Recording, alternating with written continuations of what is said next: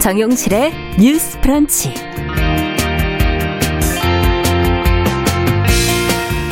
안녕하십니까 정용실입니다. 얼마 전에 국정감사장에서 지난해 세상을 떠난 가수 설리 씨 이름이 거론이 됐습니다.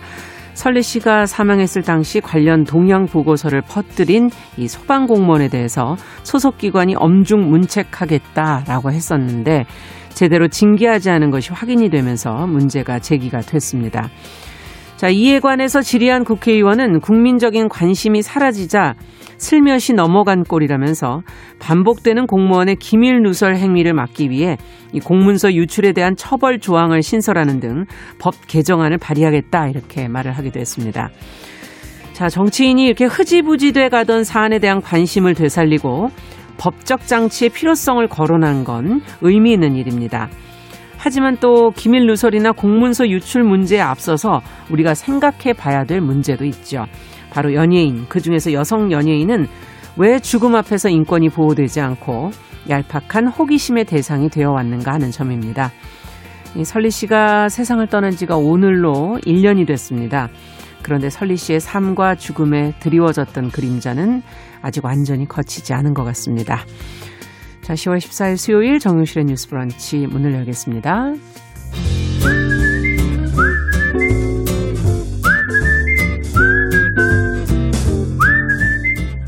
정용실의 뉴스 브런치 애청자 여러분. 라디오 청취율 조사가 10월 19일까지 진행됩니다. 청취율 조사 전화를 끊지 마시고 받아주세요. 어제 어떤 라디오 방송을 들었나요? 라는 질문에 KBS 1라디오 정용실의 뉴스 브런치 잘 들었습니다. 라고 응답해 주시면 저희에게 큰 힘이 됩니다. 평일 오전 10시 5분부터 방송되는 정용실의 뉴스 브런치. 여러분의 응원에 더 좋은 방송으로 보답하겠습니다. 네, 정영실의 뉴스 브런치는 항상 한결같이 여러분들과 함께 하겠습니다. 자, 오늘은 또, 어, 통계청 협찬으로 함께하는 2020 인구 총조사 관련 깜짝 퀴즈 이벤트가 있는 날입니다. 오늘 참여해주시는 분들에게는, 어, 또 정답을 맞춰주신다면, 어, 상품이 가게 되는데요. 잘 들으시고, 어, 참여하는 방법은 답을 샵 9730으로 보내주셔야 됩니다. 짧은 글 50원, 긴 글 100원의 유료 문자인데요. 샵 9730으로 정답을 보내주셔야 저희가 선물을 드릴 수가 있습니다. 자, 10월 15일 내일부터 이제 통계청에서 5년마다 실시하는 국가 기본 통계 조사인 인구 주택 총 조사를 어, 시작하게 됩니다. 지난 2015년도 인구 주택 총 조사까지는 인터넷 조사가 PC로만 가능을 했었는데 이번 조사부터는 모바일까지 이제 확대가 된다고 합니다. 어, 사전에 배부된 안내문에 있는 이것을 통해서 모바일로 바로 조사를 시작을 할 수 있다고 그러는데 이것은 그럼 과연 무엇일까요? 라는 질문입니다. 정답을 샵 9730으로 보내주시면 어, 저희가 2만 원 상당의 모바일 쿠폰을 10분을 추첨을 해서 선물로 보내드리겠습니다. 저 정답을 객관식으로 해야죠. 주관식 하면 어려워서 못 풀어요. 1번 다빈치 코드 2번 QR코드 무엇으로 들어가야지 조사를 시작할 수 있을까요? 자 정답 보내주시기 바랍니다.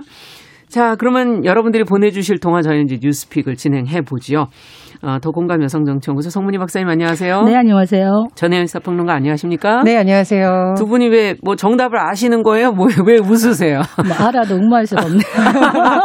어, 여긴 못해요. 저는 정답을 딱 들으니까 네, 힌트? 고 이주일 선생님의 노래가 딱 떠오르는데요. 그럼 조금 쉬워지실 것 같습니다. 아, 이야, 힌트를 슬쩍 던져주시는. 네. 알겠습니다. 정답 보내주시고요. 자, 저희는 오늘 이제 뉴스를 하나씩 좀 살펴봐야죠. 첫 번째 뉴스는 이 교육부가 서울대, 고려대 등 6개 대학을 지금 대상으로 학생부 종합 전형 실태 조사를 했는데 이 자기소개서에 부모 직업을 기재하는 등 불공정 사례들이 좀 적발이 됐다는 보도가 나왔거든요.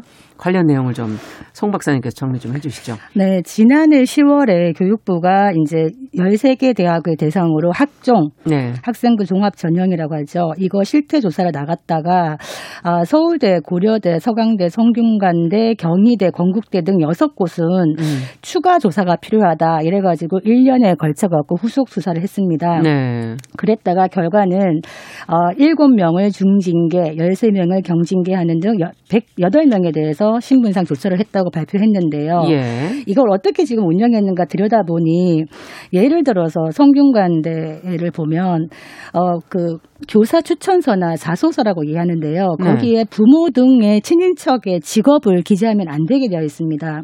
음. 거기에다가 이제 직업 기재하면 불합격 처리하는 게 원칙이거든요. 아. 그런데 어, 82명 중에 37명을 문제 없음으로 처리했다. 기재가 되었는데 기재가 된 중에서 만약에 네. 이런 경우죠. 탄 지원자가 자기 소개서에다가 어머니가 물리치료사로 계신 저는이라고 썼을 때 음. 불합격 처리를 했는데 또 한 명의 지원자는 공무원이신 아버지와 간호사이신 어머니라고 썼는데 문제 없음으로 처리된 겁니다. 음. 그렇다면 기준이 굉장히 모호하다. 그러네요. 이런 문제가 있고 또 하나는 서울대에서 어떤 일이 있었냐면은 이제 어 수험생을 가진 부모님들은 아실 겁니다. 지역 균형 선발이라고 하는 면접이 있습니다. 네. 이거 직윤이라고 하는데 여기에서 서울대가 서류 평가 결과에 관계없이 학업 능력 미달이다, 대학 인재상 미부합이다 해가지고 지원자 17명 전원에게 과락을 부여해가지고 한 명도 선발하지 않았습니다. 어. 그래서 네. 기관 경고를 받았습니다. 네. 이게 왜 문제가 되냐면 지역 균형 선발에 지원을 하면은 다른 전형, 일반 음. 전형이라든가 이런 데 응시가 불가능합니다. 그렇죠. 예, 그래서 이 수험생들이 이제 불이익이 있었다고 보는 것이고 이런 사례도 있었습니다. 서강대에서는 2016년도 논술 전형에 교수의 자녀가 지원했는데도 네. 해당 교수를 같은 과 채점위원으로 위촉했다. 그럼 성- 자기 자식을 예, 채점한 건가요? 성균관대에서도 교직원 4명의 자녀가 지원한 사실을 알고도 해당 교직원을 시험 감독으로 위촉했다. 음. 근데 이제 이 자녀의 능시자가 결시하거나 불합격한 탓에 경고 조치만으로 끝났습니다. 이번에. 음. 근데 하나의 또 큰 문제는 우리가 지금 고교 등급제 얘기를 많이 하고 있는데 네. 어, 작년에 그 13개 대학의 그 학종 고교 유형별 합격률을 보니까 과학고나 영재고가 거의 일반고의 한 3배, 2.9배나 높았다. 음. 그래서 실제로 어, 입시 제도에서는 금지되고 있는 고교 등급제가 실제로 작동하는 거 아니냐. 음. 이런 거에 대한 의문이 많았는데 밝히지 못했습니다. 아. 실제로 해보니까 어, 지원자들의 내신 등급이 사실은 일반고가 어, 자사고, 외고, 국제고, 과학고 순으로 등급이 높았는데 네. 합격자 비율은 역순으로 나타났단 말입니다. 그렇지만 막상 보니까 평가 시스템, 문서 뭐 보니까 실제로 이거를 물증을 잡을 수가 없는 거예요. 그래서 네, 이 부분에 심증이 대해서 갈 뿐인 거군요. 심증일 뿐이지 명확한 증거를 확인하지 못해가지고 이거 학종 등 특정 전형에 대학 입학에 그 너무 쏠려 있는 거 아닌가 해가지고 나온 것이 2023년도까지는 이 수능 위주로 한 40% 있어 40% 이상을 해라라고 권고하는 수준으로 지금 끝나서 음.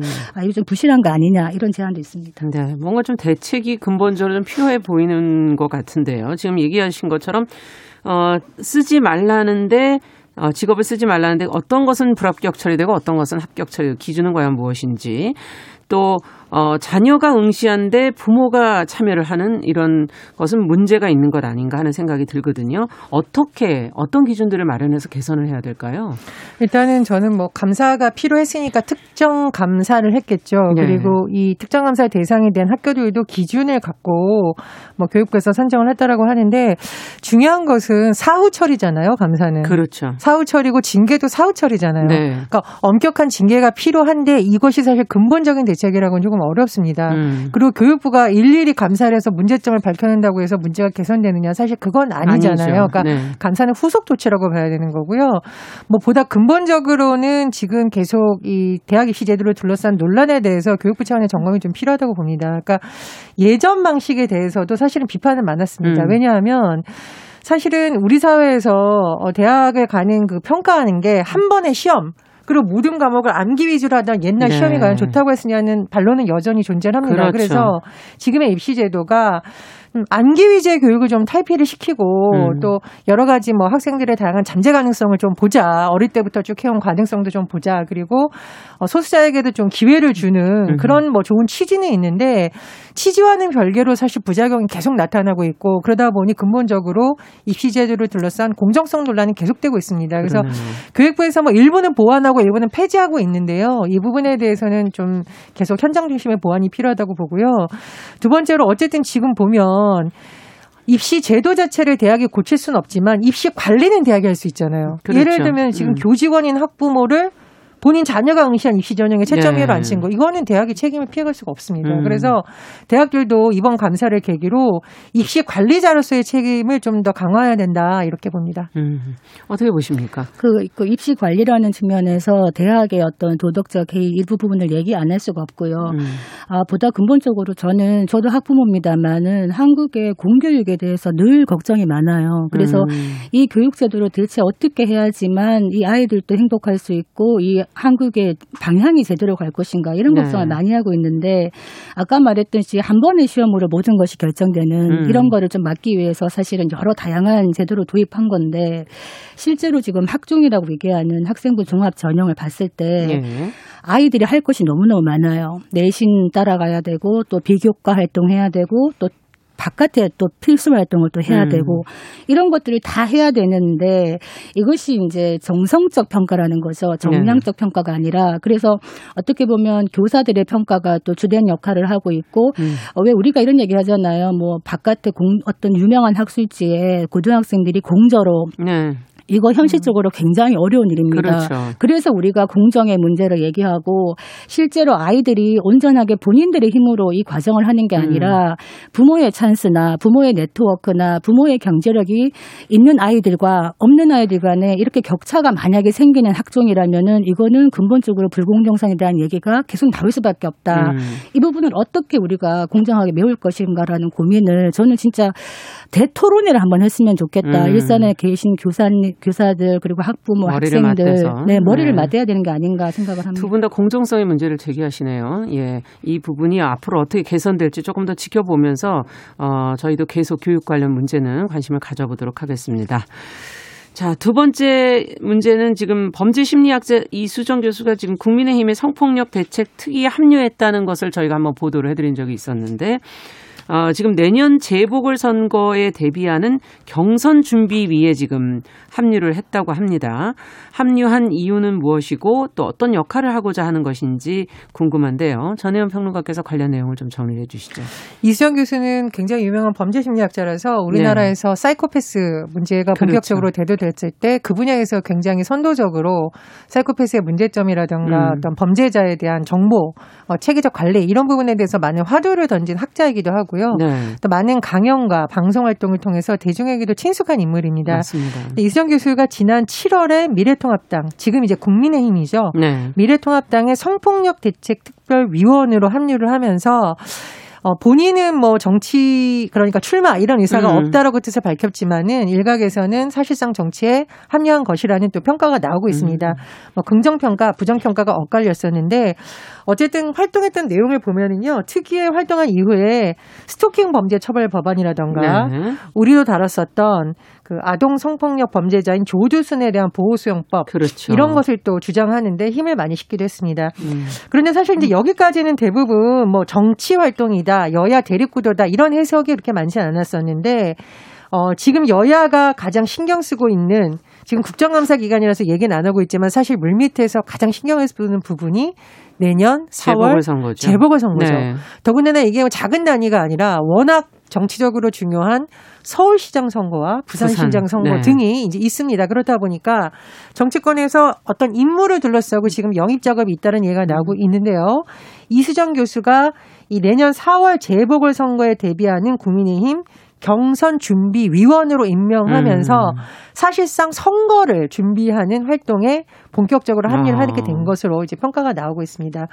근데 뭐 이제 여러 가지 평가가 나오고 있는데 아마 이제 버- 여성 범죄 심리학자 그리고 아동 성범죄나 디지털 성범죄 전문가인 이수정 교수를 선거 과정에 본격 합류시킨 것은 사실 이번 재보궐 선거가 촉발된 원인이 좀 음. 불미스러운 사건 때문이었잖아요. 그렇죠. 성범죄 관련한 부분이 있고 물론 뭐 네. 일부는 조사 중입니다만 그렇다 보니 야당에서 이 부분을 아주 정확하게 분석을 하고 검증하겠다. 그렇죠. 검증하겠다. 뭐 이런 의도라는 분석도 나오고요. 또 긍정적으로 보자면 어, 이수정 교수의 인터뷰나 이런 걸 유출해 보자면 여야 보수 진보의 문제가 아니라 어쨌든 시장 후보가 여성이라든가 인권 문제에 대해서 자질이 있는지를 검증을 해야 음. 되지 않냐 내부에서 필요하죠. 그렇죠. 뭐 네. 후보가 될 수도 있고 안 될 수도 있지만 만약 당선이 될 경우를 대비해서 당에서는 검증할 책임이 있는 음. 거거든요. 그런 부분에서 또 활동을 할 수 있지 않을까 이런 뭐 기대도 나오고 있습니다. 이정 교수의 뭐, 어, 모 신문가의 인터뷰 내용을 봤더니 후보자 추천 단계에서부터 여성 문제에 대한 고민의 깊이를 키우는 것 이렇게 네. 하라는 일을 한다라고 하는데요. 저 어떤 긍정 역할을 할 수 있을지 또 비판 기류도 있는데 음. 이것을 불식시키고 또 좋은 활동을 할 수 있을지 주목됩니다. 네, 어떻게들 보십니까? 그 이수정 교수가 뭐 정치에 들어가든 안 들어가든 음. 어떤 외곽에서 이런 역할을 하는 것은 중요하다. 음. 본인이 이런 말을 하죠. 국민을 우선으로 하는 일에 보수 진보가 뭐가 중요한지 모르겠다. 네. 똑같은 논리로 여성 정책, 젠더 감수성 이런 의제에 대해서는 사실은 국민의힘을 넘어서 그 재보궐 선거 전체 판에서 이런 네. 여성 정책에 대한 관심을 촉발하는 계기로 만드는 건 굉장히 중요하다 이런 음. 생각을 하고요. 보다 근본적으로는 지금 이제 국민의힘이 좀 많이 무기력하다 음. 이런 상황에서 지금 들어가는 데가 경선준비위원회인데 이 재보궐 선거를 준비하기 위한 경선준비위원회가 제 역할을 할 수 있을지 저는 음. 좀 보면서 답답한 마음이 듭니다. 네. 국민의힘이 지금 사실 뭐 총선 참패하고 나서 보수 재건하겠다고 야심찬 계획을 세웠습니다만 지금 김동인 김종인 리더십이 좀 시험대에 오르고 있다 이런 생각이 음. 들거든요. 어, 취임하고 나서 뭐 기본소득이라든가 전일 보육제라든가 예. 그리고 공정경제 3법 내지는 경제 3법 이런 것들이 지금 당내에서 별로 호응을 받지 못하고 뒷받쳐주는 음. 힘이 없어요. 그러다 보니까 국민의힘이 뭔가 이슈를 치고 나간다는 이런 선명성이 좀 부족하고 음. 지금 국정감사 시간은 사실은 야당의 시간이다 이렇게 해서 얼마든지 국민의힘이 네. 제대로 공격을 할 수가 있는데 지금 뭐 국민 우리 공무원 피격 사건이라든가 이런 거에도 불구하고 국민의힘 지지율이 별로 오르지 않고 있다. 음. 이게 또 발목을 잡고 있는 이유가 국정감사에서 지금 보이는 것이 어떤 정책 대안을 가지고 정부의 실정을 얘기하는 것이 아니라 눈에 띄는 게 추미애 아들 문제, 추미애 장관 아들 문제인데 이 추미애 아들 장관 문제에 이렇게까지 집중할 것인가? 음. 사실은 이 부분에 대해서 국민들은 대충 생각하고 있습니다. 이게 불법인지 아닌지는 더 조사를 해야 되지만 그게 아니라도 뭔가 공정하지 않다, 뭔가 마음이 불편하다 이런 음. 마음을 국민들이 갖고 있는 바에 이런 부분을 계속 국정감사에서 논의를 하는 게 아니라 정말 제대로 된 음. 정책적인, 정책을 가지고 네. 얘기를 한다면은 더 힘이 실어질 텐데 이런 부분이 있고 지금 어 앞으로 재보궐 선거 얘기를 하면서 제가 눈에 띄는 게 어떤 게 있었냐면 예. 안동에 지금 권영세 안동시장이 있는데 네. 삼선입니다. 이번에 음. 무소속으로 됐거든요. 그런데 14일 날 더불어민주당이 입당을 하겠다는 의사를 밝혔습니다. 이건 어. 굉장한 의미가 있는 겁니다. 왜냐하면 음. 보수의 어떤 그, 그 안동에서 그 시장이 더불어민주당 입당을 한다. 일단 왜 하냐 음. 그랬더니 뭐 할 일이 너무나 많은 단체장인데 국비 등의 예산 확보 문제가 매우 힘들다 이런 얘기를 하고 있는데 이런 걸 보면은 지금 판세가 어떻게 되어 있는지 알 수가 음. 있다. 지금 국민의힘의 중진들이 사실 반발을 많이 하고 있으면서 어떤 얘기를 하냐면 우리 상임위원장을 좀 가져와야 된다. 일곱 석이라도 다시 가져와야 된다. 예. 이런 얘기를 하고 있는데 과연 국민의힘이 국정감사나 이런 데서 제대로 힘을 발휘하지 못하는 것이 상임위원장을 못 가져와서 그런 것이냐 네, 여기에 대해서 한번 질문을 교수에서 조금 네네. 많이 나갔네요. 네. 네. 음. 어쨌든 경선 준비가 이만큼 지금 어수선한 상황이다 이런 말씀이신 거죠? 네. 알겠습니다. 어, 제 역할을 할 수 있을까요? 이수정 교수께서 그런 상황에서? 근데 저는 음. 이제 기대 반 우려 반이 있는 것은 사실 그동안 음. 뭐 시민사회에서든 학회에서 실력을 발휘했던 여성분들이 국회에 들어가서 활동했던 것에 대해서 긍정평가와 부정평가가 엇갈리기 때문이라고 봅니다. 네. 최근에 우리가 좀 안타까운 뉴스를 전해드렸는데 남녀인순 의원 네. 최고위원까지 했는데 결국은 공개석상에서 눈물로 사과를 하는 모습이 연출됐었죠. 예. 박원순 서울시장 아, 예. 사건과 관련해서 음. 그래서 어떻게 보면 남녀인순 의원 혼자서 해결할 수 있는 문제가 아니고 음. 어떻게 보면 당내에서 가장 외롭게 이런 문제를 지적했다라는 것은 인정을 합니다만 음. 또 왜 본인이 그런 역할을 제대로 못하냐는 비난도 동시에 받는 것이 사실 여성 정치인의 네. 현 주소입니다. 수도 있죠. 그래서 예. 이수정 교수의 활동에 저는 응원을 하지만 이수정 교수 한 명이 간다고 해서 모든 것이 바뀌냐 그것은 아니라는 겁니다. 네, 같이 의견을 그렇죠. 해줘야 되죠. 어, 중진 여성 의원들이라던가 여야를 넘어서는 전문가들이 같이 힘을 발휘해야 사실 여성 정책이 음. 국회에서나 정치권에서 힘을 발휘할 수 있습니다. 그래서 네. 이수정 교수가 본인이 아마 뭐 선출직에 출마하는 것에 뜻이 없다 이런 생각을 밝혔는데 그렇다면 오히려 여야를 넘어서 이런 문제 전문가들하고 연대하거나 손을 어. 잡을 수 있는 가능성이 있지 않을까 싶어서요. 네. 그런 부분에서 좀 역할하면 어떨까 그런 생각입니다. 네, 기대를 좀 해보겠습니다. 자, 마지막 어, 뉴스는 자녀에 대한 부모의 처, 체벌을 원칙적으로 금지하는 내용의 민법 개정안이 이제 어제 국무회의를 이제 통과를 했습니다. 어떤 내용이고 이제 시행은 그러면 언제부터인지 구체적인 내용들을 좀 들여다보죠. 전혜연 평론가께서 좀 정리해 주시겠어요?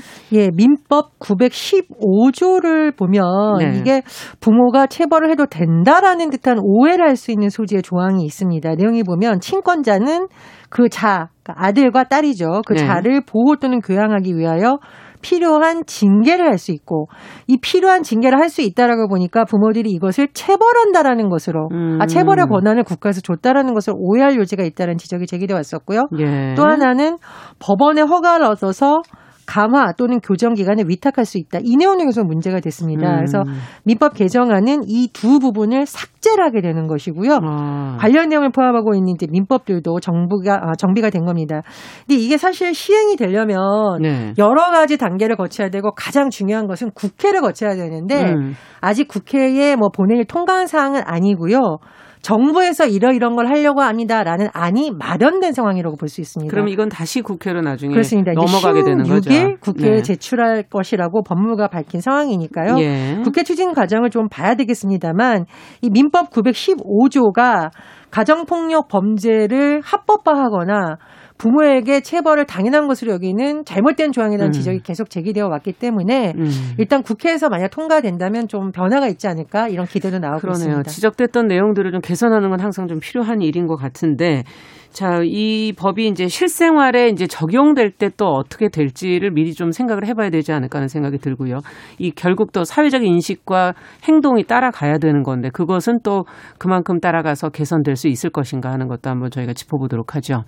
어떻게들 보십니까? 이런 뭐 법이 만들어지는 것이 아동 학대에 대한 인식을 개선하는데 역할은 하겠죠. 그런데 네. 중요한 거는 아동 학대가 많이 낮춰지기 위해서 어떤 일을 사회가 해야 되는가인데 실제로 우리 아동 학대 피해 아동 발견율이 굉장히 낮다 그래요. 음. 조사를 해봤더니 작년에 평균 1000명 중에 3.8명이 발견이 된다. 음. 그러니까 아동 학대 당하는 학, 그 아동들의 발견율이 굉장히 낮다. 그러네요. 미국은 9.2%, 호주는 10.1%, 절반도 안 된다는 것이거든요. 네. 그래서 작년에만도 3만여 건의 아동 학대 사건이 발생했다. 음. 그러면 이 학대 피해 아동들은 어떻게 하느냐? 네. 발생 때 어떻게 보호할 수 있느냐?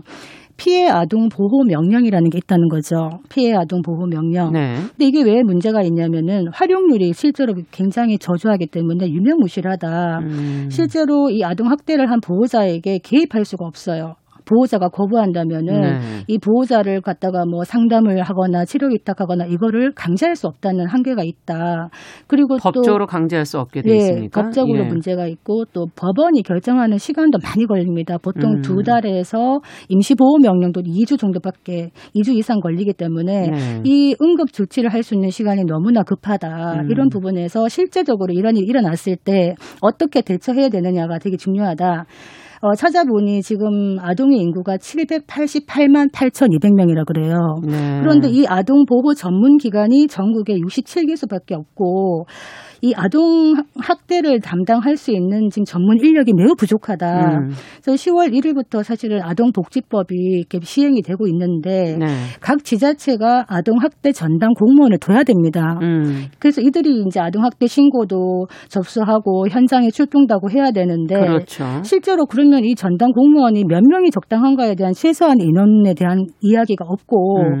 이게 또 2022년 9월까지 유예 기간이 있어서 실제로 바로 당장 적용이 안 되기 때문에 시간을 끌다 그냥 지나가 버릴 수가 있겠네요. 그, 그때까지라도 그 사각지대를 없애기 위해서는 각 지자체와 정부가 이런 부분에 좀 예산을 지원해서 음. 빨리 전담 공무원을 좀 만들어야 되는 게 아닌가 이런 생각이 듭니다. 네, 이제 피해 아동을 앞서 이제 발견율이 낮은데 우리가 이제 이걸 주변에 학교 선생님이라든가 아까 말씀해주신 그런 전담 공무원들이라든가 어, 주변의 이웃들이라든가 이, 이런 사람들이 이거를 신고를 해줘야지 발견이 되는 거죠. 예, 그 발견율 보니까 재미있는 것이 이제 어떤 전국적인 발견율을 보니까 전라남도가 가장 높아요. 음. 그리고 서울이 가장 낮아요. 1점 몇 프로밖에 안 돼요. 무관심한 예, 거군요. 그렇죠. 그런 의미입니다. 네. 자, 그러면 이것을 어떻게 해야 될지 전현 평론가께서는 또 어떻게 보십니까? 이게 이제 민법 915조 근데 개정이 굉장히 의미가 있는 것이 우리나라에 큰 어린이 단체들이 있습니다. 예를 들면 뭐 초록우산 어린이재단, 그렇죠. 세이브 더 칠드런, 군 음. 네이버스가 계속 작년부터 체인지 915 캠페인을 했었어요. 아. 그러니까 이게 915라는 것을 아이들을 폭력을 정당화하는 수단으로 활용돼서는 안 된다. 그래서 법을 아. 바꾸자. 그리고 가정 폭력은 훈육이 아니다. 이건 폭력이다라는 캠페인을 계속 어린이 음. 관련 단체들이 연대를 해서 이런 것을 만들어냈다는 전 이 과정이 사실 의미가 있다고 봅니다. 그러네요. 그러나 전문가들의 노력보다는 주변 이웃들의 신고가 가장 필요한 것이 또 가정 폭력이니까요. 네. 그런 사회 인식이 확산됐으면 좋겠고 지난해 프랑스에서 이런 법이 통과가 됐습니다. 엉덩이 때리기 금지법. 아, 그것조차도 이제 네네 금지하는 그렇습니다. 거죠. 프랑스에서 음. 아이들을 훈육할 때 이렇게 눕혀놓고 엄마나 아빠가 엉덩이를 때리는 것이 뭐 사팔도 나오고 약간 코믹하게 음, 대중문화에도 많이 나왔었는데 더 이상 안 된다. 음. 이것은 폭력이다라는 인식이 확산되면서 엉덩이 때리기 금지법이 통과됐다고 해요. 그래서 예. 전 세계적으로 체벌을 법으로 금지한다고 하는데요.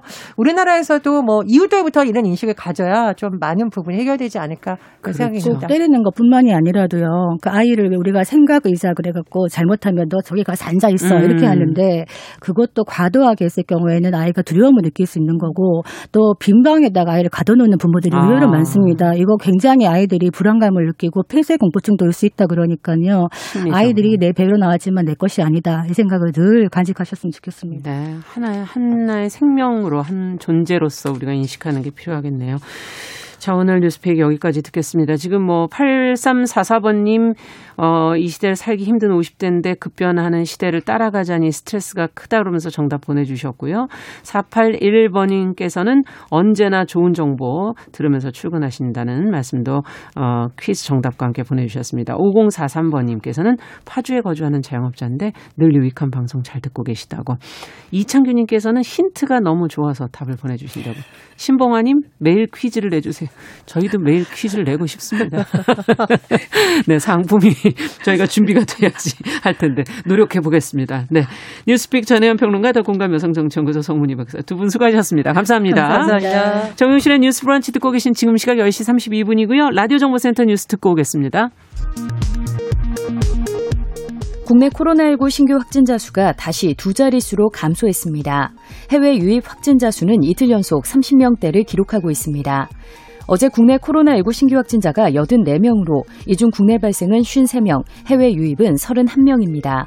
다만 오늘 집계에는 부산 해뜨랑 요양병원에서 발생한 집단 감염자가 포함되지 않았습니다. 부산 북구 만덕동에 있는 헤드랑 요양병원에서 직원과 환자 등 52명이 코로나19 확진 판정을 받았습니다. 현재 해당 요양병원은 동일 집단 격리된 것으로 확인됐습니다. 이번 달 기준금리가 동결됐습니다.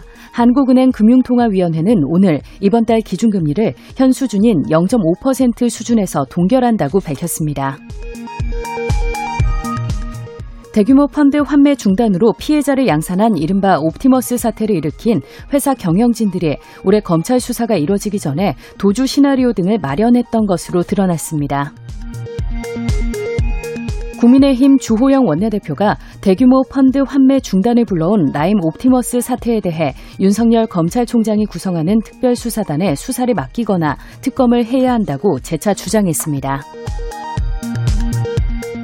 민주당 김태년 원내대표는 라인과 옵티머스 사모펀드 사건과 관련해 야당이 고질적인 정쟁을 시도하고 있어서 매우 유감스럽다고 말했습니다. 홍남기 부총리 겸 기획재정부 장관은 새로 전세를 구하는 분의 어려움을 무겁게 받아들이며 전세값 상승 요인에 대해 관계 부처 간 면밀히 점검 논의해 나가겠다고 밝혔습니다. 지금까지 라디오 정보센터 조진주였습니다.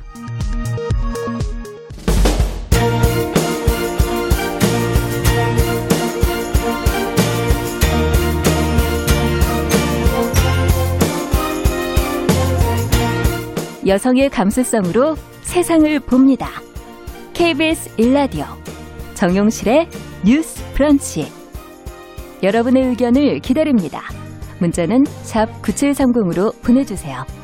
짧은 문자 50원, 긴 문자 100원이 부과됩니다. KBS 모바일 콩, 유튜브를 통해서도 무료로 참여하실 수 있습니다. 네, 오늘 통계청 협찬으로 함께하는 2020 인구총조사 관련 깜짝 퀴즈 이벤트는 다른 것으로 들어오시면 유튜브나 콩으로 들어오시면 안 되고요. 샵 9730으로 들어오셔야 됩니다. 짧은 문자 50원, 긴 문자 100원의 유료 문자라는 것도 알고 계시고요. 정, 정답 보내주신 분 중에 10분 추첨해서 2만 원 상당의 모바일 쿠폰 보내드립니다.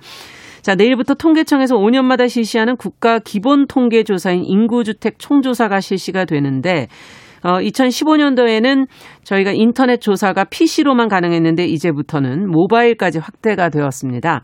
사전에 배부된 안내문에 있는 이것을 통해서 모바일로 바로 조사를 시작을 한다고 그러는데요. 이것은 과연 무엇일까요? 어, 정답, 어, 예문을 드려야 되죠, 항상. 객관식으로. 1번 다빈치 코드, 2번 QR코드. 과연 무엇이 정답이겠습니까? 어, 방송 끝날 때까지 보내 주시면 마지막에 저희가 정답 발표하면서, 어, 당첨되신 분들을 한 분 한분 소개를 해 드리도록 하겠습니다. 자, 그럼 정답 기다리면서 저희 또 수요일에는 국제 뉴스 살펴보죠. 조윤주 외신캐스터 자리해 주셨습니다. 어서 오십시오. 네, 안녕하세요. 자, 미국에서 아무래도 지금 가장 큰 관심사 중에 하나가 연방 대법관 지명자의 상 상원에서 이제 청문회가 남아 있는데 맞습니다. 보수 성향의 코니 베럿을 이제 지명을 했고 네. 어, 민감한 질문에 대해서 답변을 회피했다는 지금 얘기가 나오고 있어요. 네, 맞습니다. 어떤 내용입니까? 뭐 미국에서도 보수 진보 성향을 가르는 어떤 몇 가지 지표가 있는데요. 예. 낙태 문제, 음. 성소수자 권리 문제 이거에 대해서 아. 내가 어떤 입장을 가지고 있나라서 아, 넌 약간 보수적이구나, 넌 그렇죠. 약간 진보적이네 이렇게 보는데요. 음. 이런 문제에 대해서 자신의 입장을 구체적으로 말하지 않았습니다. 음. 아, 일단 뭐 이념, 성향, 사법 철학에 대해서는 적극적으로 의견 얘기했습니다만 민감한 문제는 피해갔다라고 미국 언론들이 전했는데요. 네. 이 공화당 소속의 린지 그레이엄 법사위원장이 이 트럼프 대통령 전에 오바마 대통령 때 건강보험 개혁안 일명 오바마 케어가 있는데 그게 예, 이제 예. 재앙이다라고 말하면서 어, 이 부분에 대해서는 좀 음, 어떻게 될것 같냐라고 말했더니 어, 좀 자세하게 얘기를 하지 않으면서 음. 추상적으로 대답할 수 있는 질문이 아니라면서 확답을 피했습니다. 네. 지금 이제 오바마 케어가 위헌이란 판결이 난 주가 몇 군데 있거든요. 이제 그 음. 부분에 대해서 얘기를 한 겁니다. 트럼프 대통령은 위헌이 맞다 이렇게 얘기를 하고 있고 음. 오바마 대통령은 아, 그런 판결이 나서 참 안타깝다 이렇게 그렇겠죠. 말했는데요. 그 부분에 대해서는 대답하지 않았습니다. 음. 그리고 또 하나 가장 중요한 것이 트럼프 대통령이 이번 대선에서 혹시라도 자신이 진다면 음. 이걸 대법원으로 가져가겠다고 말했거든요. 아, 맞아요. 거기에 대해서 어떻게 하겠냐고 물어봤더니 아주 예민한 질문이네요. 예. 법에 따를 것이다라고 원론적인 대답을 하면서 구체적인 답변 어. 피했습니다. 네. 네, 그리고 또 하나 이제 미국에서도 여성 낙태권을 인정한 판결이 있는데요. 음. 미국은 6개월까지는 낙태할 수 있도록 한 판결이 하나 있습니다. 네. 네, 그거에 대해서 이 문제는 그러면 만약에 대법원까지 오게 되면 어떻게 판결할 거냐 처리하겠느냐? 물어봤더니 음. 사건에 대해서 자신의 의견을 표현할 수 없다. 사전에 약속할 수 없다라면서 역시 대답하지 않았습니다. 네. 네, 그래서 이제 공화당에서는 계속 좀 편들어주는 듯한 그런 입장 보였고요. 민주당 음. 의원들은 계속해서 좀 따져서 물었습니다만 결국 대답하지 않았습니다. 네. 그러니까 13일, 14일 이틀 동안은 질의응답으로 진행이 되고요. 15일 날 뭐 증인 청취 이렇게 해서 상원 표결이 진행이 되는데 뭐 뉴스를 통해서 많이 보셨겠습니다만 상하원 모두가 공화당이 이 많죠. 네, 그렇- 네, 그렇기. 때문에 예. 표결을 해도 큰 문제가 없이 통과될 음. 가능성이 상당히 높습니다. 그런데 대법관이 모두 9명인데요. 아홉 명. 어, 긴즈버거 대법관이 사망하고 나서 이제 코니 대법관 지명자가 아, 이제 나온 상황인데 네. 어, 긴즈버거 대법관은 진보 성향. 어. 그래서 이제 그때는 5대 4로 구성이 돼 있었는데요. 예. 보수 진보가 팽팽했었는데. 네. 근데 이제 아, 베럿 지명자가 대법관이 되면 보수 성향 대법관이 6명. 여섯 그리고 명. 진보가 3명 이렇기 아, 때문에. 아무래도 공화당이 사실은 좀 보수적인 색채가 강하기 때문에 네. 그런 민감한 사안에 대해서 공화당이 원하는 쪽으로 갈 좀 가능성이 예, 판단이 될 가능성이 있다라면서 좀 그 진보 쪽에서 걱정을 많이 하고 있는 거죠. 그렇군요. 음. 트럼프 대통령이 지명한 이유가 여기 있는 거군요. 네.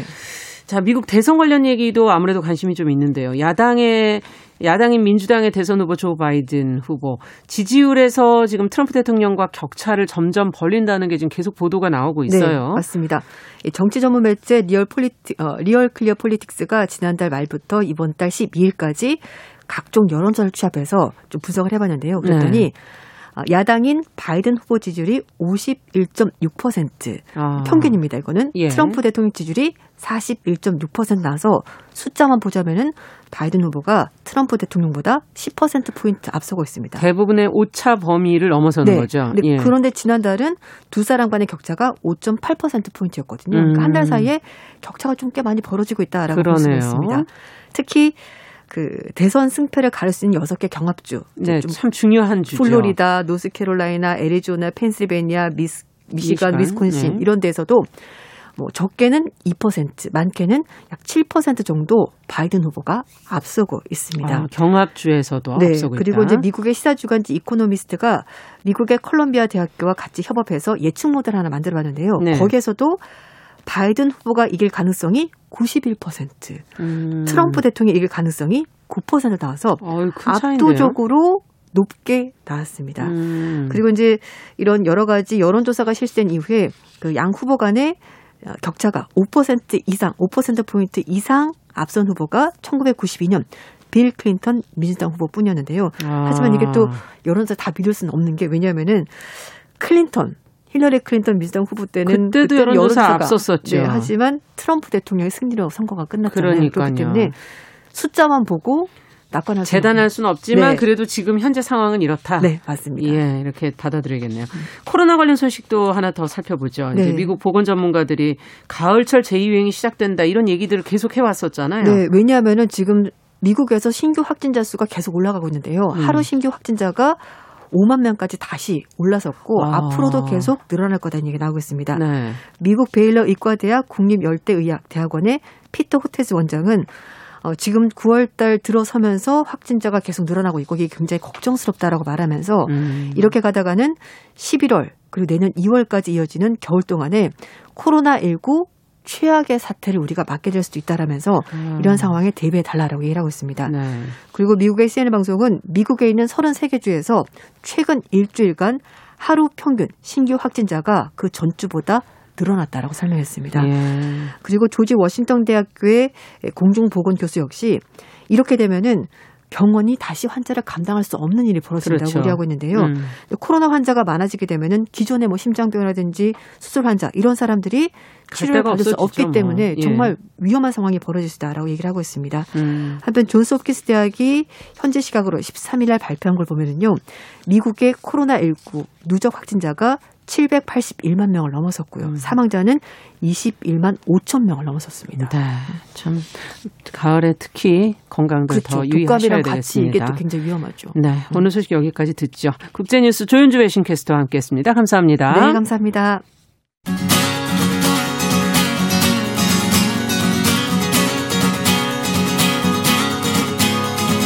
함께 가면 길이 됩니다. 여러분과 함께하는 정용실의 뉴스 브런치. 월요일부터 금요일까지 방송됩니다.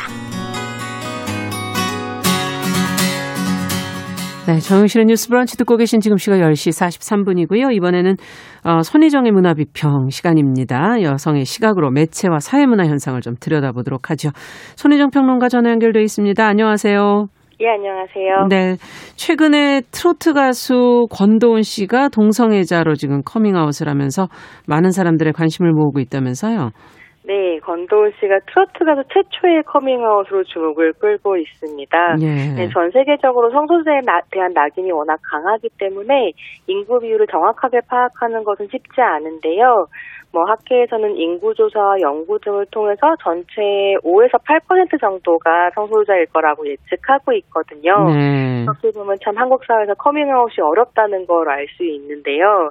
공인이나 연예인을 생각해보면 커밍아웃 비율은 더 떨어지고요. 음, 네, 그런 의미에서 권도운 씨가 참 큰 용기를 내신 것 같아요. 그러네요. 네, 이제 권도운 씨가 이번에 커밍아웃을 하면서 성소수자 인권을 대변하고 연예계 커밍아웃의 지평을 열어가는 역할을 하고 싶다고 밝혔다고 합니다. 음, 연예계의 첫 커밍아웃은 아니잖아요. 그죠?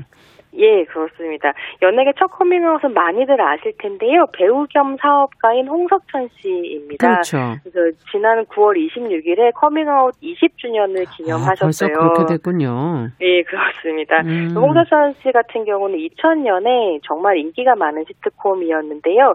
남자 셋, 여자 셋의 뿌아종 캐릭터로 이름을 날렸었고요. 예, 예. 그 시기에 한 언론에서 본인의 동의 없이 홍석천 씨가 이제 동성애자라는 기사를 내면서 아우팅을 당했습니다. 음. 이제 뭐 커밍아웃은 본인이 직접 정체성을 밝히는 거라면 아우팅은 본인의 의사와 상관없이 폭로되는 걸 의미하는데요. 네. 사실 이제 성소유자에 대한 낙인이 심한 사회에서는 정말 피해야 할 일이기도 하죠.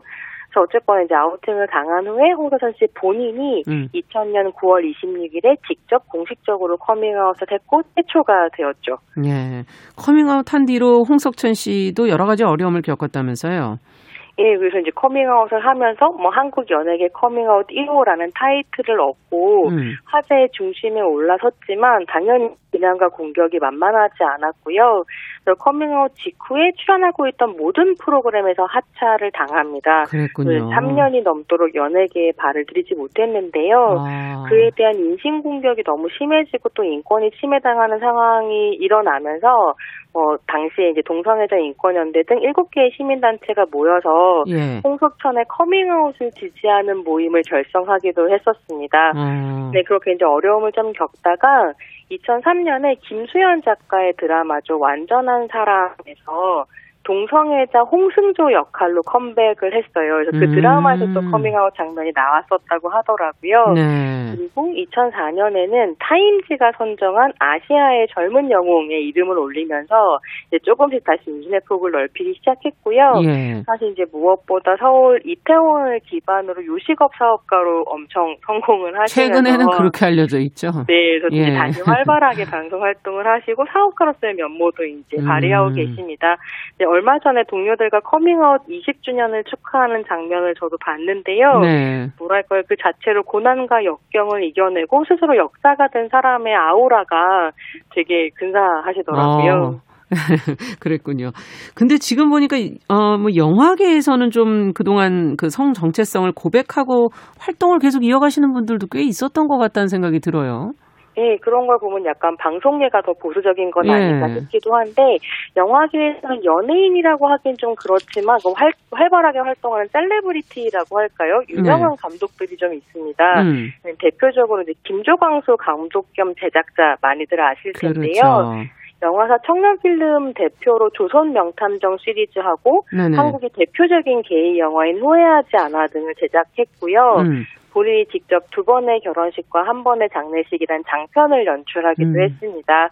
근데 이제 2014년, 13년 9월 7일에 남자친구인 김승환 씨, 그 이분은 영화사 레인보우 팩토리의 대표인데요. 아, 네, 김승환 씨와 청계천에서 공개 결혼식을 열기도 기억이 했습니다. 나요. 예. 네, 되게 이제 화려하고 크게 열었었는데요. 유명인들도 많이 참석을 했었고요. 네. 근데 결혼식 후에 서대문구청에 혼인 신고를 했지만 동성 커플이라는 이유로 수리가 되지 않았어요. 음. 그래서 이제 관련해서 법적 투쟁을 이어오고 있고요.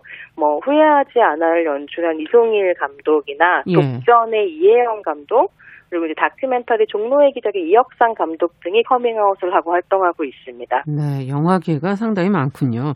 근데 네. 어, 연예인 중에서 여성이 이렇게 동성애자다라고 커밍아웃 하는 것은 지금까지 본 적이 없는 것 같기도 하고. 예, 많지 않습니다. 저도 이번에 방송 준비하면서 검색도 해보고 그랬는데 예. 제가 찾아본 한에서는 공식적으로 커밍아웃한 레즈비언 연예인은 없었고요. 없습니까? 예. 예, 근데 연애담이라는 영화를 연출했던 이현주 감독이 커밍아웃한 레즈비언인데요. 아, 이제 감독에서 은퇴를 한 상황입니다. 여러 가지 이제 상황들이 좀 있어서요. 네. 근데 왜 이렇게 레즈비언 커밍아웃은 없는가를 좀 생각해 보면 음. 아무래도 여성 연예인이 자신의 성적 지향을 드러내는 것이 남성들보다 훨씬 더 어려운 일이기 때문은 아닐까. 오늘 음. 오프닝에서도 설리 씨 이야기를 하셨지만 네. 악플이나 이런 것들도 너무 심하니까요. 음. 근데 다만 양성애자로 커밍아웃한 여성 연예인은 있는데요. 네. 뭐 오디션 프로그램 아이돌 학교로 이름을 알리고 가수로 데뷔한 소메인 씨 같은 경우는 아. 어, 출연 당시에 여자친구와 사귀고 있다고 밝혔고요. 예, 예. 지금은 또 헤어졌다 는 기사가 막 나오더라고요. 어. 그리고 EBS 까칠남녀라는 프로그램의 패널이자 책 이기적 섹스로 이름을 알렸던 은하선 작가 역시 여성 파트너와 함께 살고 있는 양성애자라고 커밍아웃을 했습니다. 음. 자, 그들은 또 얼마나 또 그동안 댓글을 받았을까 뭐 이런 생각도 들기도 그러니까 하는데요. 제가 은하선 예. 작가를 개인적으로 음. 옆에서 같이 이제 방송에 출연하면서 봤는데요. 예. 아 공격이 정말 대단하더라고요. 예. 자, 이런 상황 속에서 유명인, 대중 예술인들이 커밍아웃을 하는 것은 그냥 보통 사람과는 또 다른 의미가 있지 않을까 하는 생각도 들어요. 네, 네. 그래서 그 부분에 대해서 두 가지로 좀 말씀을 드리고 싶은데 사실 커밍아웃을 하면 굳이 뭐 하러 알리냐는 말을 정말 많이 듣는다고 해요. 음. 근데 왜 굳이 알리느냐 하면 가장 간단하게 생각해 보면 그렇습니다. 음. 그러니까 이성애자들은 굳이 알리지 않아도 누리는 어떤 일상들이 있잖아요. 뭐 예. 사랑하는 사람과 거리에서 애정 표현을 한다든지 그렇죠. 친구와 가족에게 애인을 소개하고 뭐 결혼하고 가정을 꾸리는 것까지 아무런 문제 없이 누리는데 어떤 사람들은 동성 커플이라는 이유만으로 이런 것들을 전혀 할 수 없는 거죠. 음. 그리고 연예인들은 심지어 이성을 좋아하는 척 해야 할 때도 많습니다. 그렇죠. 그 예능을 봐도 그냥 모두가 당연히 이성애자인 것처럼 설정해놓고 막 라인을 그리고 막 이러잖아요. 네네. 그럼 사실 당사자는 상당히 괴로운 일일 수도 있겠죠. 음. 그래서 사실 커밍아웃의 첫째 이유는 홍석천 씨도 커밍아웃 당시 그런 이야기를 하셨는데요. 네. 자유롭게 나답기 위해서 내 음. 모습 그대로 살기 위해서입니다. 이게 이제 개인적인 차원의 이유일 것 같고요. 네. 다른 한편으로 공인이 커밍아웃 한다는 게 의의가 뭐가 있을까를 좀 생각해 보면 음. 사실 그런 얘기 많이 들어보셨을 거예요. 한국에서 성소수자가 무슨 차별을 당하냐 음. 이런 말씀을 하시는 분도 계시고 뭐 니들이 뭘 하건 상관없는데 내 눈에만 띄지 말아라 음. 이렇게 말씀하시는 분들도 계시죠. 근데 생각해 보면 사실 보이지 않는 것 그 자체가 앞에서 말씀드렸던 것처럼 엄청난 아. 차별이기도 하고요. 또 성소수자는 자신의 정체성을 드러낼 수 없기 때문에 그 존재가 되게 쉽게 지워집니다. 예. 그래서 자극적이고 단편적인 이미지로 정형화되어서 사회적 편견 아래 놓이게 되는 거죠. 음. 그래서 내 옆에 성소수자가 있을 거다라는 생각 자체를 또 사람들이 못하기도 하고요. 그렇죠. 그러다 보니 그런 편견이 또 차별을 정당화하고 아. 그래서 성소수자 가시화 운동이 중요한데요. 연예인들과 공인들이 이렇게 얼굴을 이제 드러내면서 음. 음, 성소수자도 사람이다라는 이야기를 하는 거죠. 이렇게 존재하고 있다라는 것을 계속 증명하고 있는 것이다 이런 말씀이신데요. 네, 네. 정말 그 커밍아웃한 연예인의 이미지나 그것이 소비되어지는 것을 보면 동성애자도 어떤 어, 틀로 좀 갇히는 뭐 여성스러운 그런 말투, 몸짓 네네. 뭐 이런 것으로 이렇게 하나로 갇혀버리는 것 같은데 정말 그런 모습만이 있는 건 아니지 않겠습니까? 예, 그렇습니다. 에, 말씀을 들어보면, 그러니까 사실은 그게 이제 홍석천 씨의 예이기도 했었던 것 같아요. 예. 쁘아송 캐릭터가 워낙에 이제 끼를 떠는 게이라고 음. 여성스러운 게이의 어떤 모습을 보여줬기 때문에 사실은 커밍아웃 하셨을 때 커뮤니티, 그러니까 동성애자 커뮤니티들 안에서도 왜 당신이 커밍아웃 했냐, 음. 왜 게이에 대한 편견을 더 강화시키냐, 이런 말을 들으셨다고 하더라고요. 아. 그러니까 그래서 얼굴을 알려진 분들이 커밍아웃을 하시는 걸 또 두려워하시는 것 같아요. 왜냐하면 그렇겠네요. 워낙에 이제 이미지들이 없으니까 그 본인이 과대 대표해야 되고 음. 너무 부담스러운 일인 거죠. 근데 생각을 해보면 쁘아송 자체도 홍석천 씨 본인 성향과 꼭 같지는 않거든요. 그렇죠. 근데 실제로 쁘아송 같은 게이도 있고 홍석천 같은 게이도 있고 음. 아니면 뭐 너무 유명하게 엘튼 존이나 리키 마틴 같은 게이도 있는 아하. 거죠. 예. 그래서 다양한 사람들이 있다는 걸 기억할 필요가 있겠고 다만 중요한 건 홍석천 씨가 어떤 형태로든 커밍아웃을 했기 때문에 음. 더 다양한 얼굴들이 우리 사회에 등장할 수 있다는 점인 것 같습니다. 네. 끝으로 우리 사회가 좀 어떤 부- 부분을 이 문제와 관련해서 고민해야 될지. 네, 네. 어, 홍석천 씨도 더 많은 커밍아웃이 있으면 좋겠다 하시면서도 커밍아웃을 막 권하지는 않으시더라고요. 그러니까 네. 워낙에 본인이 겪은 어려움이 컸고 또 그걸 개인의 능력으로 그 어려움을 돌파했던 터라 이게 막 너도 해라 이렇게 못 하시는 것 같아요. 그렇죠. 실제로 동성애자로 커밍아웃하고 일자리를 잃으면서 세상을 등지신 분도 연예계에 있었고요. 음. 그래서 이게 개인의 용기에만 기댈 수 없고 사회가 좀 달라져야 할 텐데요. 네. 그래서 좀 주목해 볼 만한 게 권도운 씨가 지난 10월 11일이 세계 커밍아웃의 날이었거든요. 어. 근데 이 날을 맞이해서 성소수자 인권단체인 행동하는 성소수자 인권연대에 가입하고 예. 정의당에도 입당하셨다고 하더라고요. 정치적 활동을 하겠다. 예, 그래서 이제 예. 개인만이 아니라 사회를 바꾸는 행동을 하겠다는 건 것 같고요. 음, 그래서 그것과 그걸 너무 응원하면서 또 하나 소개해드리고 싶은 건 음. 최근에 한빛 미디어 노동 인권센터라는 단체와 네. 연분홍 치마라는 곳이 함께 스탠바이 큐라는 프로젝트를 시작했어요. 네. 이게 성소유자 스태프가 미디어 제작 현장에서 좀 더 안전하게 일할 수 있는 환경을 만들기 위한 단체인데요. 음, 네, 여기 이제 홈페이지에 들어가 보시면 어려운 점도 제보도 하실 알겠습니다. 수 있고 상담도 받아보실 수 있습니다. 네. 오늘 얘기는 여기까지 듣겠습니다. 감사합니다. 네. 수요일에 손희정의 문화비평, 손희정 문화평론가와 함께 들어봤습니다. 자, 통계청 협찬으로 함께한 2020 인구 총조사 관련 깜짝 퀴즈 이벤트 정답을 발표를 해드려야죠. 정답은 2번 QR코드였습니다. 당첨되신 분은 4811번님, 5043번님, 8344, 9895, 0906, 5200, 2483, 0924, 1053, 6920번님 당첨되셨습니다. 축하드리고요. 어, 6920번님께서 의견을 주셨어요. 알기 쉬운 귀한 정보 뉴스 잘 듣고 계시다고 감사하다는 의견 감사드립니다. 어, 참여해 주시고 퀴즈 맞춰주신 분들께 축하 말씀드리면서 정윤실의 뉴스 브런치 어, 수요일 순서는 여기서 인사드리겠습니다. 저는 내일 오전 10시 5분에 찾아뵙겠습니다. 감사합니다.